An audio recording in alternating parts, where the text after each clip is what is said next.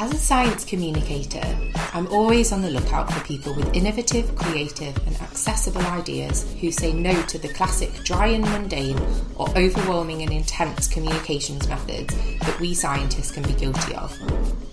Social media is a frequent outlet of the videos, graphics, and written pieces that I create, and I follow many other activists and creative conservationists who fill me with inspiration which I very much appreciate in a world where doom and gloom often dominates. Enter Hila the Earth, an eco rapper with whom my first encounter was watching one of her amazing videos in which she's twerking next to a giant glowing mushroom dressed as an earth cheerleader rapping about mycelium. I went back through her archives and found raps about soil, recycling, composting, and even an eco friendly remix of Cardi B's WAP. Suffice to say it, I was instantly hooked. I wanted to get Hila the Earth on the podcast to learn more about the person inside the giant Earth costume, what motivates her, and with a whole world of inspiration to rap about, how she decides on her next topic.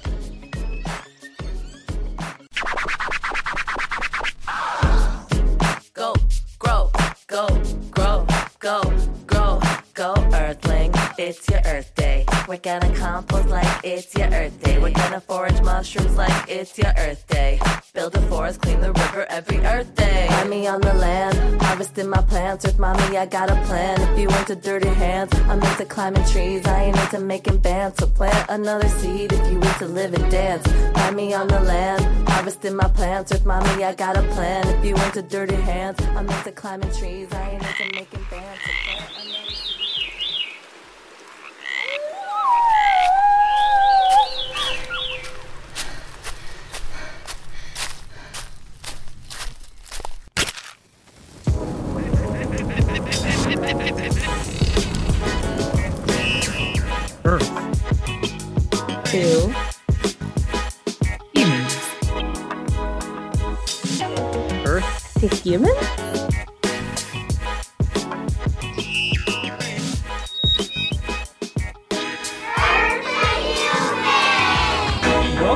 everybody. I, we're we're going to be not nearly as good at this because Serena's not with us this week. Um, but I'm Matt Podolsky, uh, one of the producers of the Earth to Humans podcast, here with Hannah Mulvaney. Um, and Hannah, this is uh, you're producing the episode that we're going to hear on the show this week, this coming Wednesday, right? Um, so yeah, I mean, let's let's jump in and start with that, right? Uh, tell us about this episode. this week's episode I am really, really, really excited for. So um, it features an eco rapper um, called Hila. She was called Hila the Killer when I interviewed her, but she's recently done a name change. She's now Hila the Earth. Um, and I came across her whilst I'm always on the lookout for environmental communicators who are being really creative and doing really fun things and especially in areas that I am really interested in. So music is a really big passion of mine. Um, and Hila creates music that is about um, environmental crises, but then also about how beautiful the earth is and how um, we should respect it. And she also, um, another thing that I really love is costume and dressing up. um, and Hila just has this incredible array of earth outfits so like earth cheerleader outfits and um a giant earth like round sphere that she goes around in she goes and she raps and uh, she runs she does she goes on runs and wears like cycling shorts that have kind of continents on them and also so when I saw her, I was like, I actually just need to I need to look at this feed. And I was just basically in this scrolling through all of her music videos um kind of um, pattern for about an hour and then I just knew that I had to interview her for the podcast. Um and yeah, as I mentioned on last week's um um, time we chatted, like one of the first things I saw was her dressed as an earth cheer- cheerleader twerking against a giant fun- uh, like um, lit up fungus um rapping about mycelium um and she just seemed like my kind of person awesome awesome uh let's see. I'm trying to think of, I'm trying to um remember the the order of events that like we normally do when we do these calls. Like Hannah, I know that you have an an interesting update to share and i'm very anxious because you wouldn't tell me before we got on the instagram live call um, what this update was so i'm i'm very anxious to hear that um yeah so basically i have been on annual leave for the past couple of weeks but anybody who is an environmentalist of any description will know that annual leave um, doesn't mean that your brain takes a takes a holiday, unfortunately, um, which is kind of what I needed. But um, yeah, there you go. Um, so I I basically just what kind of wanted to share a reflection on on this the second week of my annual leave with our viewers um, and with Matt and Serena as well because um, it was pretty confronting actually what happened. So I've always wanted to go and see Komodo dragons in the wild. Um, and so they live off of um, an island in Indonesia called Flores. Um, and then there's Komodo National Park. Um, and I kind of booked what I thought was going to be a really off the beaten track adventure. Um, and what it became was actually just like a part uh, this participation in something that I would call like extreme over tourism. Um, and I thought that as a Komodo dragons are a lizard, basically, they're a reptile, they're not going to be that popular. It's not going to be like um, going to see like orangutans or something like that, that, that it's just lo- like loads and loads and loads of people. Right. Um it just was like the landscape's incredible. Um people obviously take photos are trying to take photos where there aren't other people in the shot right. Um but say for example the first day we went on a sunrise hike and the guy was like you've got to wake up at 4 a.m so that you can beat the crowds. And we were like okay.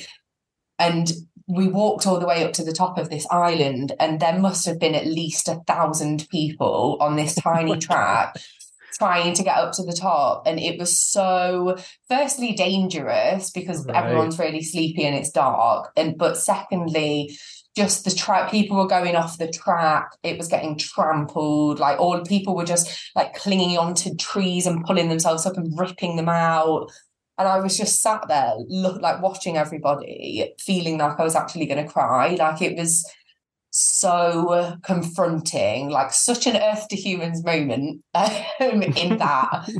um, I was just sat there thinking, how how is this allowed? There were rangers there. One ranger who did try and do something. People basically were just so entitled that they were laughing at them and being really right. rude and not listening to them. I'd never try and engage in that kind of tourism. Um, and I, have just kind of come away from it feeling really angry um, and sad. Um, so mm, it, yeah. it was, not a good experience. And totally.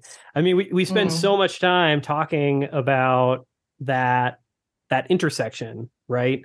Between like access and like overuse, you know, and it's yeah it's i mean like i i always find myself advocating for greater access you know what i mean? But like yeah a situation like that where it's so egregious and it's like so many people want to be in there.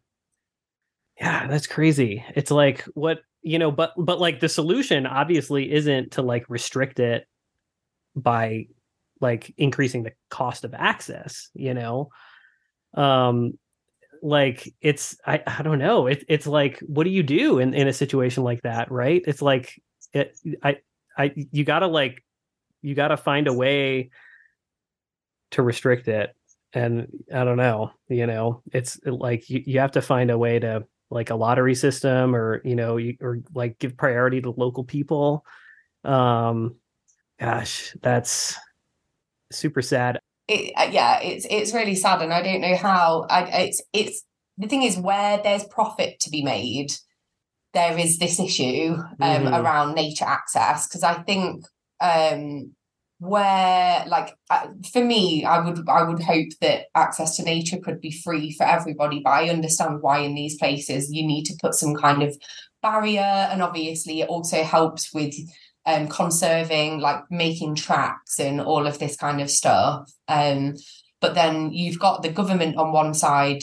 making um taking the money and doing those things but then you've also got these profit making boats um, who just want to get as many people through as they can so that they can make as much money as possible. So mm-hmm. I think between those two, uh, there has to be a happy medium between those two, and it and a lot of it comes from the profit making um, organization being conscientious about um, sustaining their business in the long term if their business is to be nature. Right. Yeah, there's, I mean, and I, I mean, mm. I don't know. This the example I'm about to give like is mm. problematic in some ways, but like I think there are a lot of lessons, conservation lessons to be learned from um the way that hunting is managed in the United States.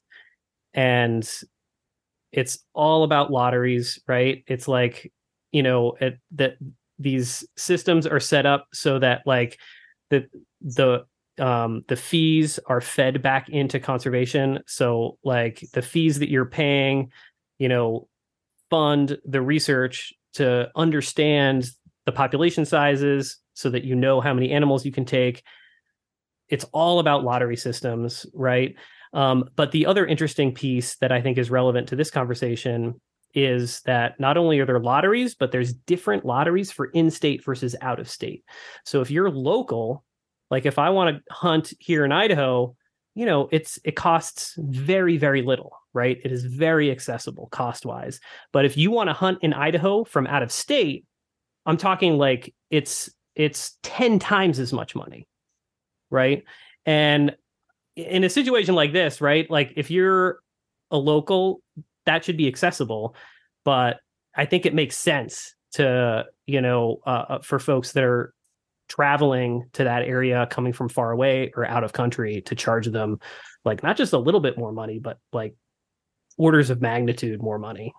But anyways i mean it, yeah i i mean thanks for sharing that hannah. That's uh i mean it's fascinating and yeah deeply sad for sure. And yeah i don't know. I don't know. I don't know what else to say about that experience.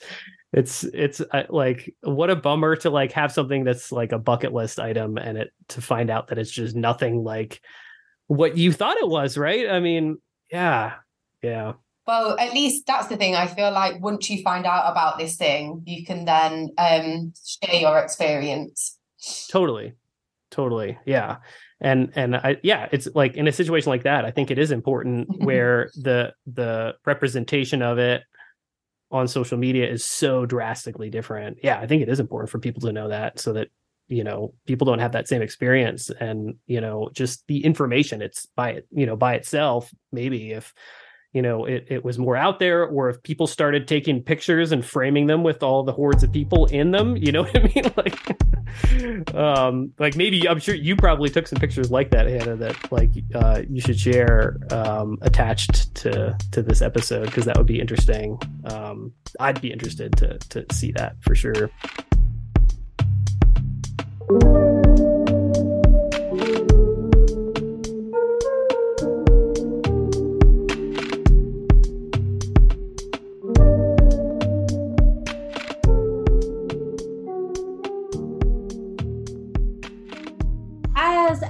environmental communicator, I'm always on the lookout for unique and bold ways that others are voicing their environmental concerns. And on this quest, I found today's guest.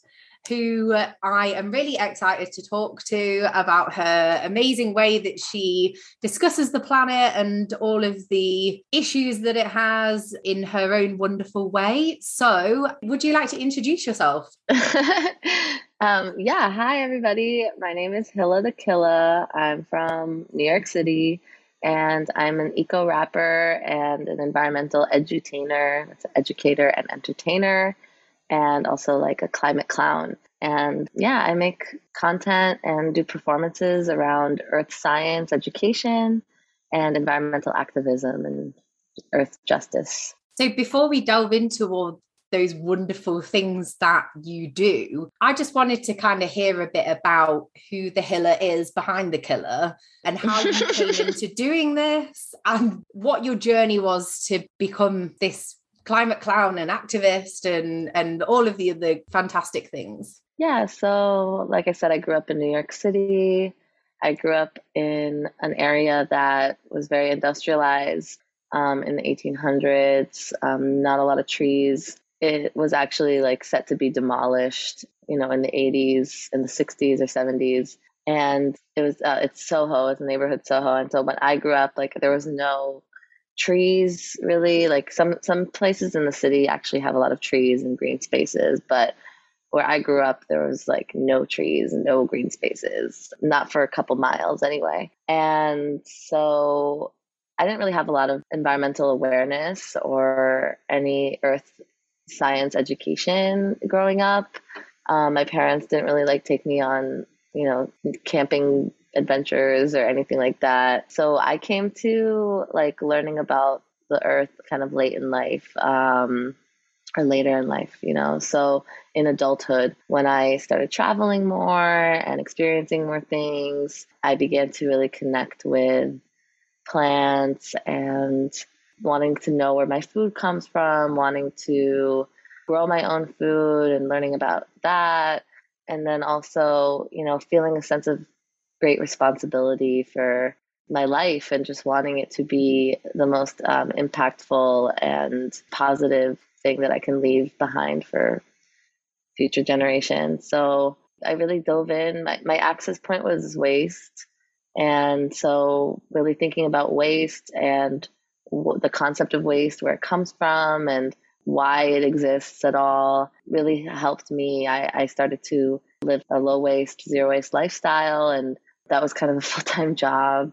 I did that for like two years, and it, I learned a lot in that process about you know our society and how we are pretty much set up to to fail if we if we try to be low waste or and so yeah, my activism kind of began there and has expanded and really I found a voice in um, education and as I learn about mushrooms and soil health and air quality and water purification and all sorts of all the things that make life life on earth, I just became so excited to share that information and I do it in my way, which is through music and comedy. There is a massive sense of humor thing behind the communications that you produce. And it's designed to be funny but also really discuss some pretty heavy issues. Is that something that's really important to you? Yeah you know i think it's absolutely absurd that we are on a planet in space circling a giant burning star. I mean come on like earth like, is it the best planet ever? I don't even know what other possible option we have. It's like we're on a planet. It's the only planet that we know of that has water. It's the only planet that we know of that, that has life and humans on it.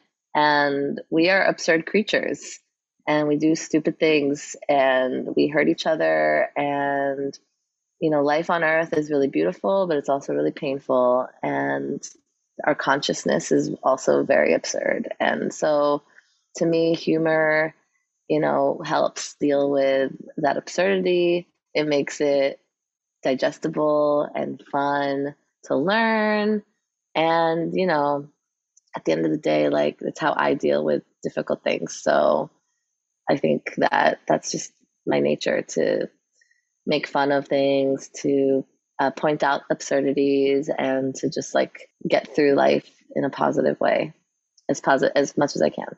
And when you talk about doing education, is this something that you do you kind of target younger people or adults or anyone who'll listen? Yeah, pretty much everyone. I wish I could educate I wish I could speak to animals too, but you know, haven't learned the language yet. Um, but yeah, no, for, for really for everybody. I'm sure there's some things that could be geared to younger audiences, which I would I would love to do as well. But I think probably most of my content would be better understood by like people who are probably from middle school and up and older.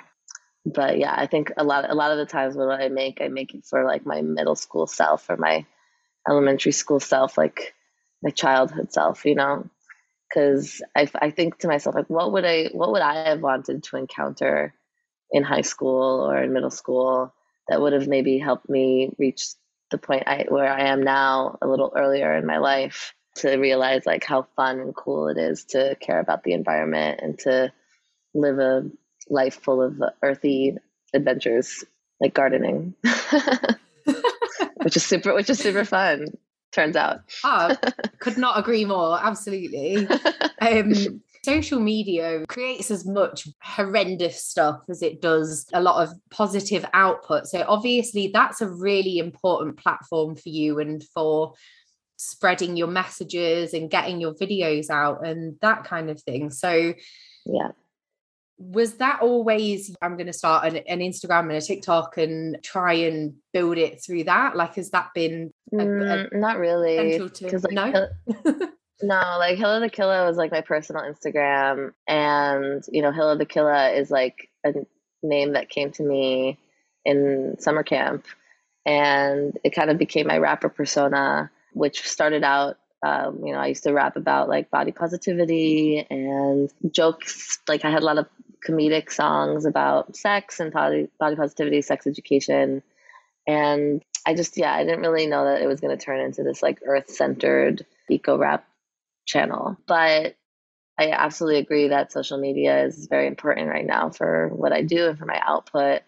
And um, I'm really grateful that I have the community now that is supporting me and following me. And sometimes I think about how like every day like you know sometimes i'm like oh i don't want to i can't post every day like it gets a little stressful but i do think that like if i'm not posting every day somebody else is and i do really pay a lot of care to keeping my content very positive and like something of value so yeah i just basically i try to tell myself like you know yeah maybe it's a lot and maybe it's really hard but at the end of the day, every time I post something, I'm adding value to the space that can otherwise be very overwhelmingly harsh and depressing. So I try to just be a positive force there. It's like all I can really do in that space. But I um I came into you know my work uh, more as a live performer, and that's really where I enjoy. I, I love I love I love making my videos and all that, but I really love performing live. That's like my favorite thing. So, where do you usually perform when you are performing live? All over.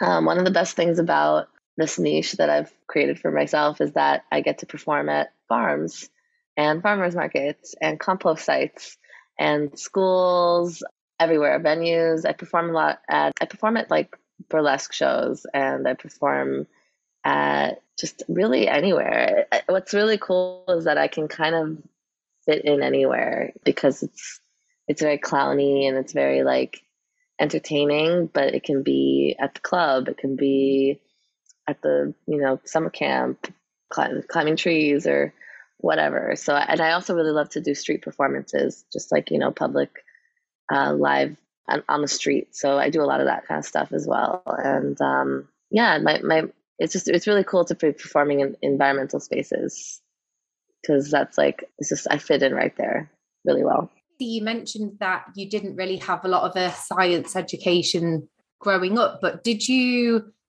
want to be a performer? Like, was that something that was included in your in the making of you? Uh, yeah, absolutely. I've always been a performer. I went to like acting school, and since I was a little kid, and I've always been performing, and I've always been rapping. So hip hop and just like comedy and performance has always been a big part of my life. I think something that's really amazing and something that it will be really encouraging to anyone listening because I know that we do have quite a lot of people who listen who are early career environmental scientists or people that want to be environmental scientists in the future. I think you really show and prove that no matter what your passion is or where your skills lay, if you don't want to go and do an environmental science degree, use what you have to create something really magical. And I really kind of love that you've done that and that you've used your passion to create this kind of activism space. Oh, thank you. yeah, I mean, I tell people that like if there's not a song about it, chances are I don't know anything about it yet. like I make songs like based on what I'm learning. So if I learn something really exciting, it's like, oh, I just learned this, and now I'm gonna share how I this information with, in through a song or something. So that's a really fun way for me to learn and process information for sure.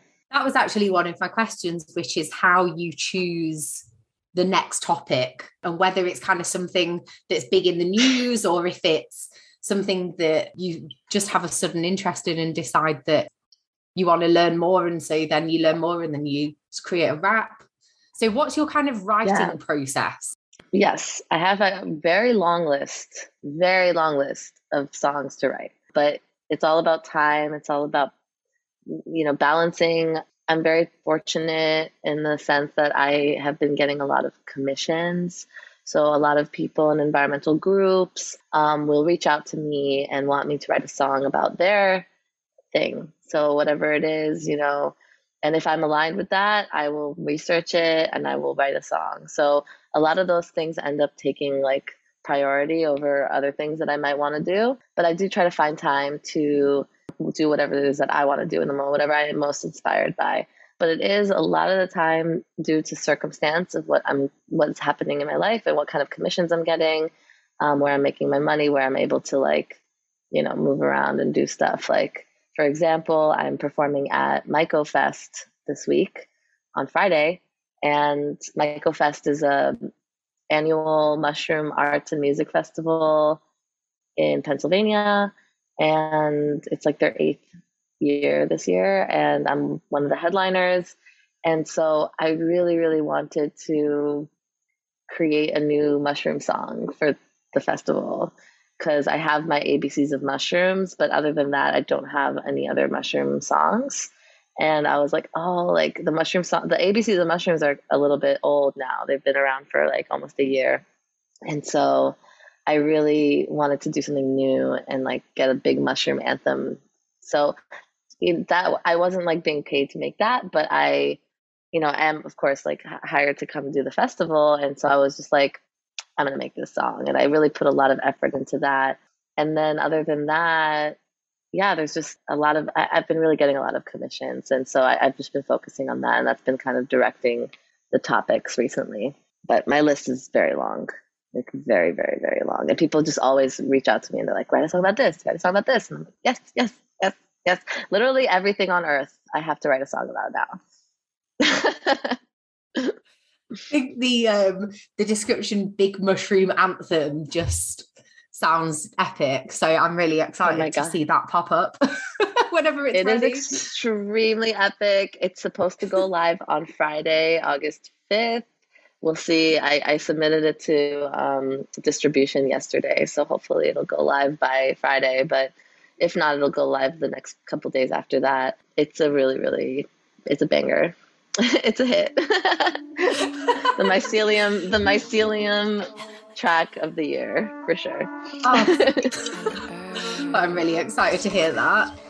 Concrete jungle, now mushroom for a fungi. I need trees, soil, water, and a dead guy organismic web.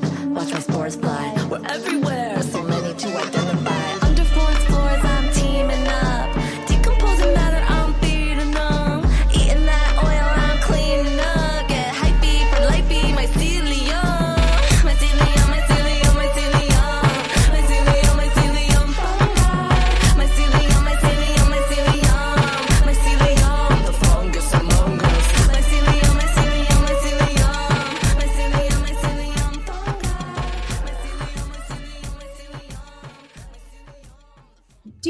kind of mentioned that if you're aligned with something, you would write a song about it. But is there any and I'm not asking you to go into detail, but if is there have you ever been approached by something that you don't align with? Because I know that as environmentalists and me as an environmental scientist, I sometimes get approached by organizations that are kind of greenwashing and are trying to kind of get an environmental scientist on their team. And I've assessed it and been like, oh, no, no, no, no, no, that's not not my vibe. But yeah, has that happened to you too? Yes, absolutely. Yeah, I was approached by a skincare brand and their packaging to me was just kind of like terrible and I just couldn't do it. I, I, actually I was trying to work with them, you know, because I was like, let's make this, you know, let's try. And I asked them if they wanted to, I asked them if it would be okay if I could like just show for one moment in the video what it would look like if their products were in glass jars and if they were available at the bulk store, what that would look like. And that's kind of where the conversation fell off. so I was, you know, that was fine with me. I was like, all right, well, I guess this isn't really aligned. And I don't really believe in like recyclable packaging. And so it, it, wasn't really on brand for me, honestly. And now I'm inspired because I want to make a skincare song to educate people about what these creams are because really, you know, they're just emulsified oils. And when we do skincare, it's like we're trying to hydrate our skin a lot of the time. And so it would be a great way to educate people about products and what they really are, and then to also inform people that there is a future where you can have skincare without plastic packaging, which I think is a lot, you know, is a big part of the, the plastic pollution. It comes from skincare brands and, you know, hygiene and shampoos and things like that. So there's a space for a lot of uh, conversation and education around hygiene, self care, and care, and beauty and like how we kind of move into a more sustainable practice when it comes to those things but not with that brand obviously maybe i'll be sponsored by some other brand yeah interestingly mine was a cosmetics brand as well um oh, that was yeah it was it initially seemed really great and then after doing a bit more research it was kind of a similar situation so yeah there's definitely a lot to be discussed in that industry um, and how I don't know we can how they can do better. So yeah, that's quite interesting. Have you ever kind of been so when you've been given a commission for a song or you've reached an item on your on your list, got writer's block? I yeah, you know, sometimes the writing process is seriously complex sometimes. Like the inspiration, the you know, procrastination. Like I get sometimes I get overwhelmed or nervous that I'm not going to be able to produce. And so that kind of holds me back. But ultimately, if I just sit down and uh, write some things down, I like to read. Reading really helps stimulate, uh, you know, and I, I write down words that I really like or ideas. And then I just start thinking about, okay, well, what, what rhymes with that word, you know, and like if it's like a really cool science word, then it's even funner, like challenge. So like what rhymes with, you know, mycelium? What rhymes with phylum or whatever? You know, there's some mushroom some mushroom words. But um especially like, yeah, like Trametes versicolor, like that's the Latin name for turkey tail. And, you know, trying to figure out what rhymes with that. That's exciting. So I, I kind of like whenever I have to write something, I, what I do is I I do a lot of research. I try to watch videos or listen to podcasts about people talking about these topics, and I pull out ideas, uh, phrases, words that intrigue me, and that's kind of how I get started. And it helps me with any kind of writer's block because I have these little things that I do to just get the process going. And I also like to put on music and put a beat on, and I often really, I often like writing to a beat. So I'll find a drum loop, I'll play it, and I'll start imagining what the song is going to be. I think that's great advice for any writers that are listening or people who want to be writers. So thank you for that. Yeah. Any future eco rappers out here? Maybe please take, take my methods. Yeah.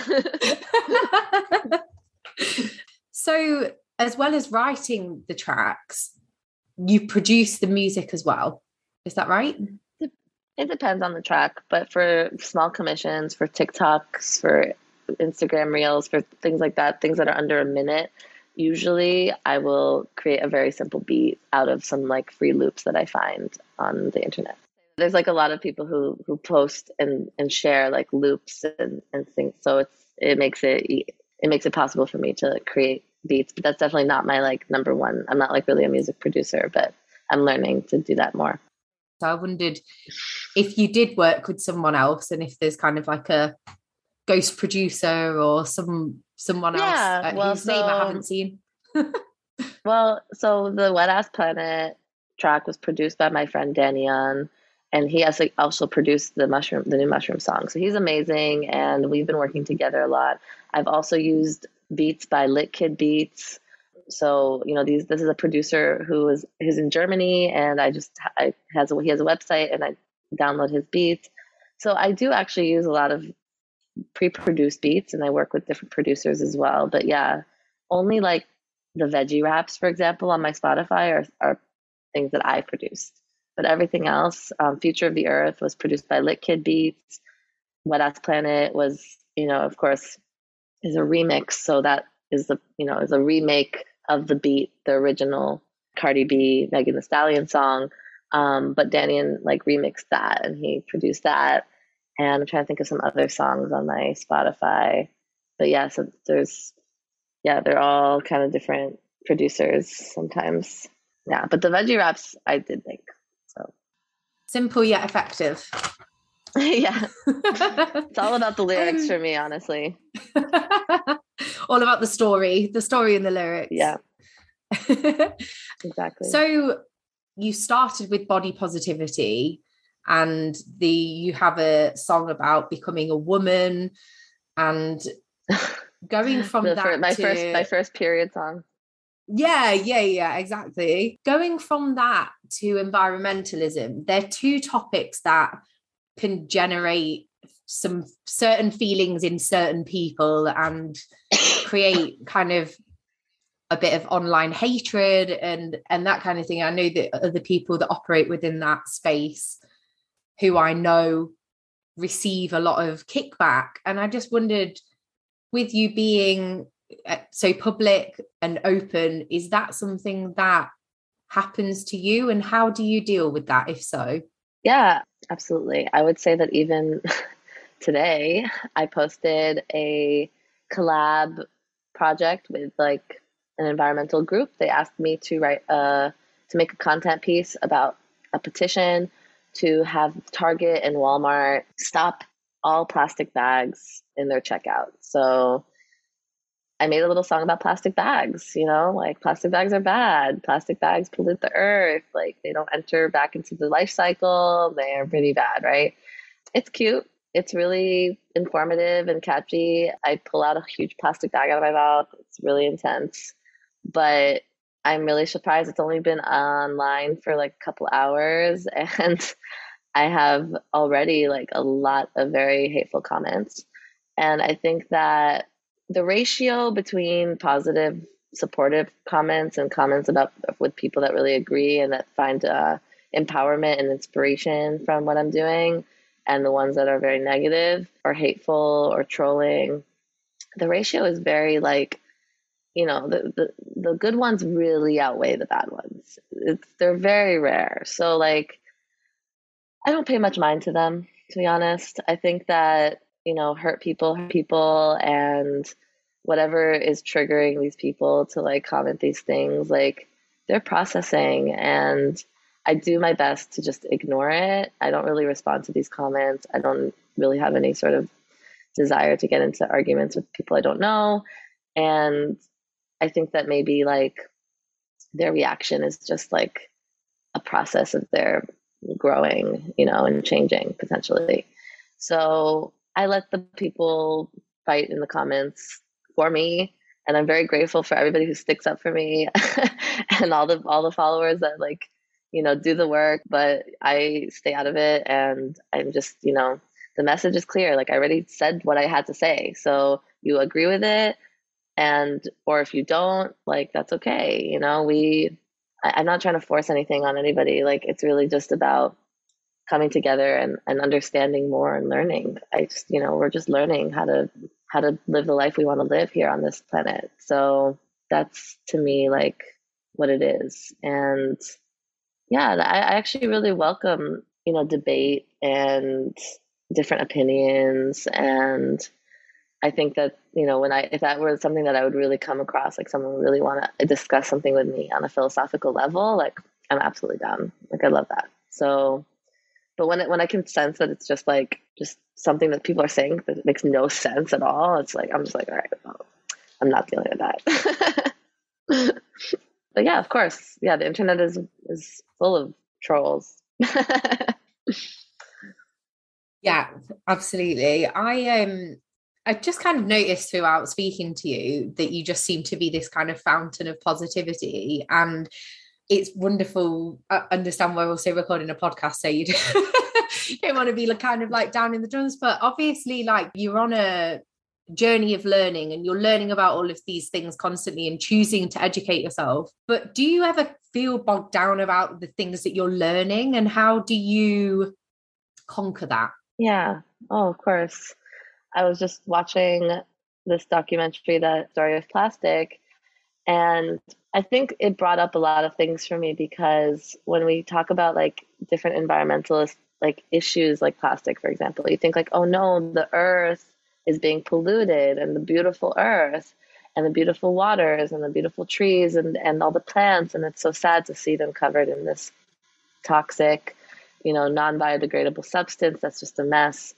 But also, it really affects people in a very negative way too. And you see these communities that are suffering, and you see these children and their parents and everybody who who is suffering because certain people are not compassionate and they don't have the compassion to care about what they're putting into the environment or how they are affecting these communities. You know, you think about Chevron and all these oil spills in Ecuador, and you think about all the different ways in which certain people are, you know, creating these environmental disasters in places where they don't live, where their children don't play.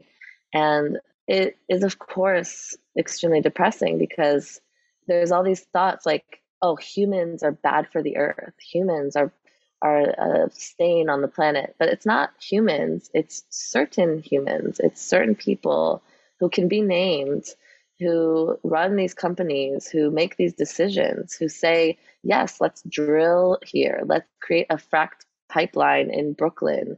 And, you know, all the protesters in the world will not stop this because it's the judges, it's the police, it's the construction workers, it's all of the politicians, it's everybody who approves these projects, who approves projects near water, who doesn't have the, you know, I, I keep saying compassion, but it's really like they don't they don't see what they're doing to themselves. It's like a disconnect from the planet, from their own bodies, from the people in their communities, from the people in their lives. I am always so baffled by how anybody could, you know, clear cut a forest in the Amazon, you know, knowing that the rainforest provides, you know, carbon sequestering p- powers and air quality for everybody. It's not just like, you know, this doesn't just affect the people who live in the rainforest in the Amazon. This affects the grandchildren of the people who are doing the clear cutting. But the disconnect is like so fascinating to me because I just don't I could never understand it. Like I grew up in a in a world where I did not have access to nature. So maybe I wasn't desensitized to it from a young age, you know. It's such a wonderful thing to me. So every plant, every tree is like so magnificent. And it would take a lot for me to destroy or to cut it down or whatever. And I know that that's part of you know living on Earth is to use uh, the, the, to work with nature and to be nature. You know, cutting down trees is not like you can't cut down any tree, but don't cut down all the trees. Like clear cutting is a terrible idea for many reasons, right? But you can cut down one or two trees, right, for a house or for wood, or maybe you could just use trees that already fall in. You know, you can like find a way to work with nature, but I think that, you know, and to get back to the question of how I deal with the pain and the suffering that I'm learning about, which is so immense because we've caused so much pollution already. There's so much degradation. I mean, you know, learning about waterways and how to clean up the water and like, you know, I I have a vision for people where we just are able to swim in every single waterway because it's always pristine and clean we're able to eat fruit that grows on trees that is right outside our house because we have planted them to be that way. And we have a society that is not um, extractive and exploitative and that actually provides a path for people to do something that they're passionate about, that gives back to their communities. And like, I think capitalism is a huge problem because it doesn't, it puts money, which is this fake made up thing, in front of people and life and actually like communities and growing together. It's like, you know, what what is wealth?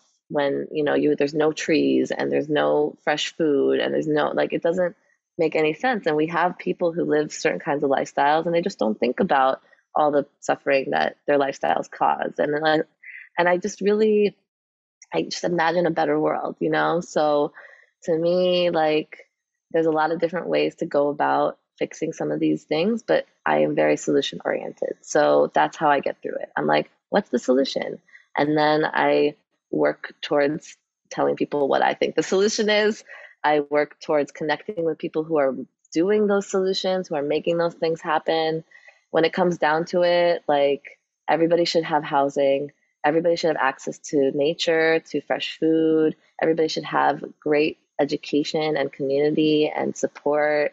And I would love to see a world where those things are all incorporated into the health of our life cycle, which is the cycles of the earth and like making things thrive and making things live and grow. So I just focus on that. and I breathe and I go outside, I meditate, I drink water, I calm myself down in these very basic, simple ways. But of course, I of course I feel a lot of you know sadness and pain about the state of things. So yeah, just just try to deal with it one one day at a time. There's obviously still so much to fight for. So I think that's a, a fire in a lot of people's bellies. People who haven't seen you, which they might not have done because they're obviously listening to a podcast, but something that really stood out to me as somebody who loves to dress up is your outfits, which are spectacular. Do you make those? And what's kind of obviously the earth is a big inspiration for those but yeah, can you talk about your outfits a little bit more because I'm obsessed. yeah, so I'm on a mission to create a bunch of Earth themed costumes and outfits. Of course, there's the major one, which is the big globe.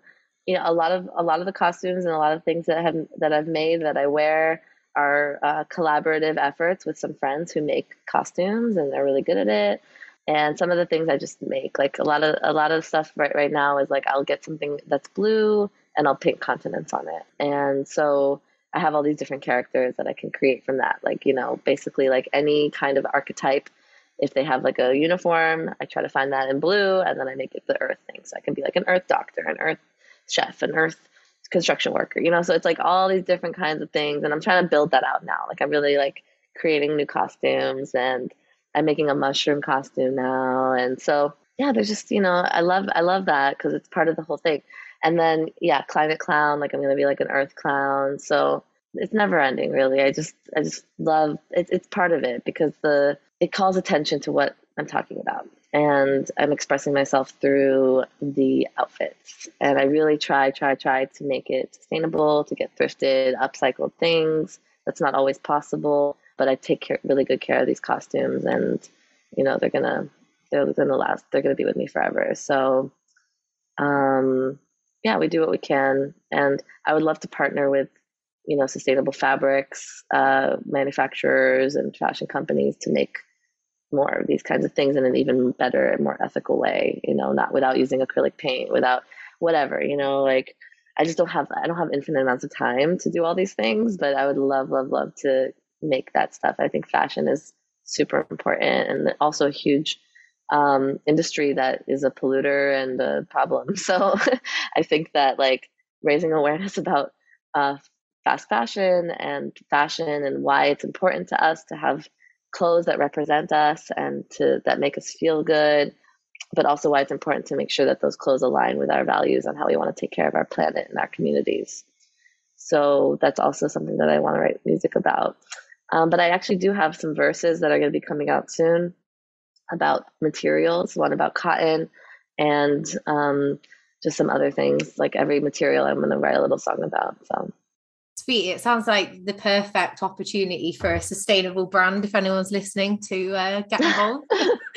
yes, please. Oh my gosh. Custom um, clothes um, for the earth apart from music and and performing as i was looking through your profile and looking just trying to get a bit of a picture of of who you are as a person and what you get up to you run as well and you obviously wear your outfits um through that so i just kind of wanted to touch i know that was a bit of a random thing to add No, I love that. Wear your outfits while you're doing that. And obviously to run, we need air, we need water, we need a planet to run on. So obviously, yeah, there's those things, but that's obviously something that's quite important to you too. Yeah, running is a new a new endeavor that I took on this year, and I really it's helped me through so much. Um, it's been like my meditative space, and uh, it just yeah, it, it's, it's it's my like most peaceful place to be, and I love running.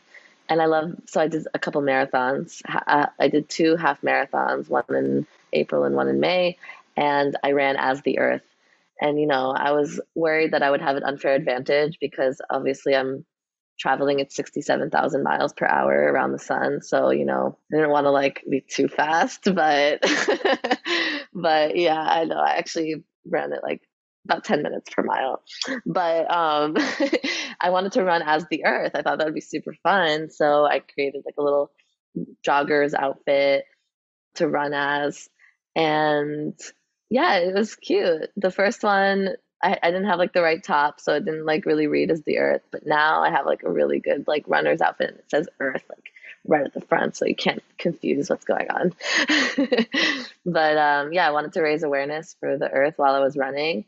And also marathons are kind of um, they can be quite polluting events because of the cups and the swag and just a lot of different things that they do that I'm just like running is such a sustainable sport. You don't really need anything to do it except for your body. But when it is paired with all these other things, it's just unnecessary. So that's also a song that I'm writing um, about how to make a marathon more sustainable and how to think about how we want to do this for the long run. And so we have to, you know, really, we can't have these marathons like polluting, you know, you can't, you just can't have all these like single use hybrid material cups after this event because it's such a beautiful thing, you know, to have all these people do this incredible feat. And, you know, I think it really brings people together. You know, 20,000 people came to run one of the marathons I did. And I thought it was really beautiful to see everybody and all the support and everybody coming with the signs and cheering everyone on. I was like, this is amazing. And it just has to be sustainable for it to continue. So I love running. it's interesting. I'd never really thought about a marathon in that way, but yeah, that obviously any event has a certain amount of pollution that comes along with it, and also has massive potential to be better. So, for anyone anyone listening who is um, like taking part in an event, then it is an opportunity for environmental activism as well, and taking note and looking at how things could be made better. I wanted to ask you, what is your favorite song that you've ever written and why. And we should totally include that within the episode. Oh my gosh. I mean, there's so many. I guess, uh, well, I think it might have to be the mushroom song now. it's like the newest one, so I'm really excited about it. but I think I think I just have different like there's I have favorites for different reasons because like I really love Dirty Talk because it's so sexy and like has all these like sexual innuendos, but it's really about soil and there's no like curse words in it. So like you can play it for kids, but they just won't understand like what's funny about it. And then there's Compost, which is a song that I wrote with Nathan Dufour Oglesby, who Nate and Hila is our band that we have, uh, which we also do a lot of eco songs. So Compost is like one of my favorite songs ever that we wrote because it was just I mean, composting is very, very, I'm very passionate about composting specifically as one of these solutions that I'm talking about for how to heal the earth and how to heal ourselves. So I, it's very important to me that that song like gets played and listened to and inspires people to compost. And then, um, yeah, the mushroom song is now one of my new favorite songs because it's just like a dance hit. Like people are gonna dance to it. Like it's really like a club song. It's a reggaeton, cumbia beat with like Middle Eastern violins and like it's just so sick and but it's very sciency and the lyrics like you don't if you don't listen to the lyrics you can just dance and shake your ass to the song but if you listen to the lyrics you're going to learn all these words like basidiomycete which is like one of the phylum of the mushrooms the fruiting bodies you're going to learn about turkey tail you're going to learn about reishi and chaga and like whatever. So there's all these different things in the lyrics, like little hidden gems that if you're into mushrooms, you're going to be like, oh my God, I can't believe she just said that. But even if you don't know anything about mushrooms, you can just dance and and like get it, you know, subconsciously. I'm even more excited to hear this song now. By the time this episode comes out, it should be out. So we'll definitely include links to that so everybody can hear it. Perfect. And just to finish up, I just wondered obviously, you're such a hopeful person, and it's wonderful to hear. I just wondered what your hopes are for both your career and what you could potentially achieve through that, which I know is a big question, but maybe you one you're ready to tackle. yeah, I have a lot of goals for what's happening. I really want to create a lot of songs. Obviously, I want to make an album, a couple albums, many albums uh, about all sorts of different topics. I want to just have like basically a song about everything. So people can reference it like an encyclopedia and just be like, all right, well, we want to learn about soil health. Like, let's find Hila's song about soil, or let's find all her songs about soil and learn about soil. Let's learn about mining metals. Let's learn about air, learn about the atmosphere. So I really, that's something that's very inspiring to me to just create that lexicon of, of songs and educational materials for people to use in classrooms and stuff like that. Like, I really want that to exist. And then, more than that, or in addition to that, I would really love to be influencing policy and societal restructuring. You know, back to the thing that we were talking about before, like to sort of dismantle capitalism or like to change how we view our economy, how we view money, how we treat our resources, because it's not sustainable. So I would really love to be part of the movement to influence and inspire, you know, huge structural changes, you know, especially here in New York City where I live, because there's so many industries that are dying or dead that need to be removed, you know, from our waterways, for example. You know, the we have a um, it's called a riparian zone. So around any area around water is called a riparian zone and it should be a wetland. It should be green because that's how water cleans itself. It you know it filters through trees and plants and if you don't have that there then the water is going to be polluted. And these industries are also extremely polluting like they're concrete companies they're oil companies they're you know trucks or their sanitation or whatever they're sewage companies and they shouldn't be near the water. They just shouldn't be anywhere near they, they may not have to exist at all but they definitely should not exist near water. And so certain things like that i feel like i'm hoping that you know with my impact if i can get to the level of like we have to listen to Hila's new song about this let's and then it actually creates like a change a real change where we build new parks we have more green spaces for people. We house people in green you know complexes and, and buildings. I just want to see that real change you know? It's not enough for me to just be like famous earth rapper girl. Like i want it to impact people. I want people to feel like it really is making a difference. And we are moving towards a better world a better society for everybody. So that's kind of where i hope my career is going. I just want to make it better for people you through my art that's all i've ever wanted Oh, I'll definitely join you on hoping that all of that happens for sure. if anyone wants to see your music, we're going to include lots of links in the show notes and you can follow Hila on Instagram and on TikTok. And I'm sure there's lots more exciting things to come too. So thank you so much for talking to me today. Thank you so much. I had a lovely time. Wonderful.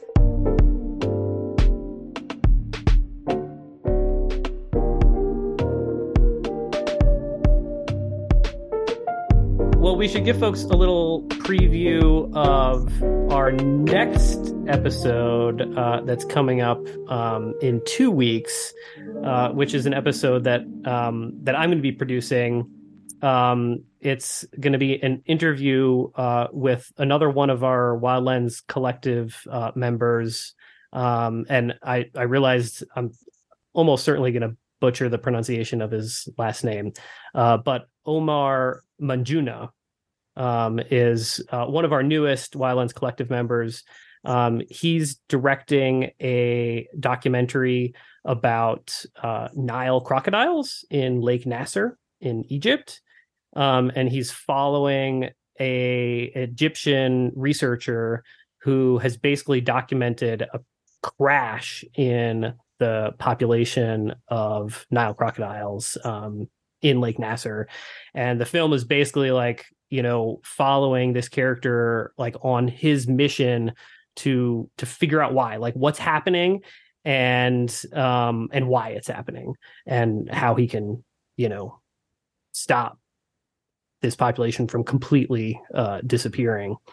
Um so yeah, I'm super excited about that conversation. Um, I yeah, I, I, think I'm actually talking to Omar tomorrow is when I'll actually be doing that interview. So I'll know a lot more um, after having the opportunity to to chat with him at length um, about his film. Um, but we're super excited. Uh, all of us at Wildlands are super excited about um, Omar's new film. It's called Crocodipolis, which might be the best name for a documentary that I've ever heard. Um, so you know that by itself is a great reason to get excited about it.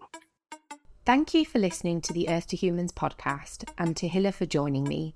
If you like what you've heard and want to listen to more of Hila's amazing music, follow her on Instagram at Hila the Earth and Spotify, or support her on Bandcamp. We're also on Instagram and Facebook at Earth to Humans Pod and have just started a shiny new Substack where you can find more information on us and the shows that we've produced. It's the future of the earth. It's the future of the earth. It's the future of the earth. It's the future of the uh, the future of the earth, far as I can see. Trees, leaves, eels at seas. Even my body becomes one of these, turning cemeteries into edible weeds. Potable water flowing through the streams. Your laundry drains into wetland fields. Recycles and cleans while I wash these jeans. Simple routines be green machines. Nothing is wasted, all is nutrients. We feed soil, we are duteous. Compost builds a microbial nucleus. Nurse the plants that feed the youth in us. We eat local, we eat bug. We got tree crops, give them hugs. Mushrooms, fruit on living rugs. Cover the ground with things spring loves. It's the future of the earth. Closed loop in the cycle, death and birth. Energy powered by the sun. Abundant life for everyone. Passive houses, insulation, green roofs, pea shoots, transportation. Air is clean, we green the nation. Natural borders, land formations, animal crossings, bird migrations, glass and metal, sanitation. Resilient towards all climate changes. Humans thrive for long duration. It's the future of the earth. Communities, eco cities, make it work. Full health, life thrives, give birth to the solutions of the future of the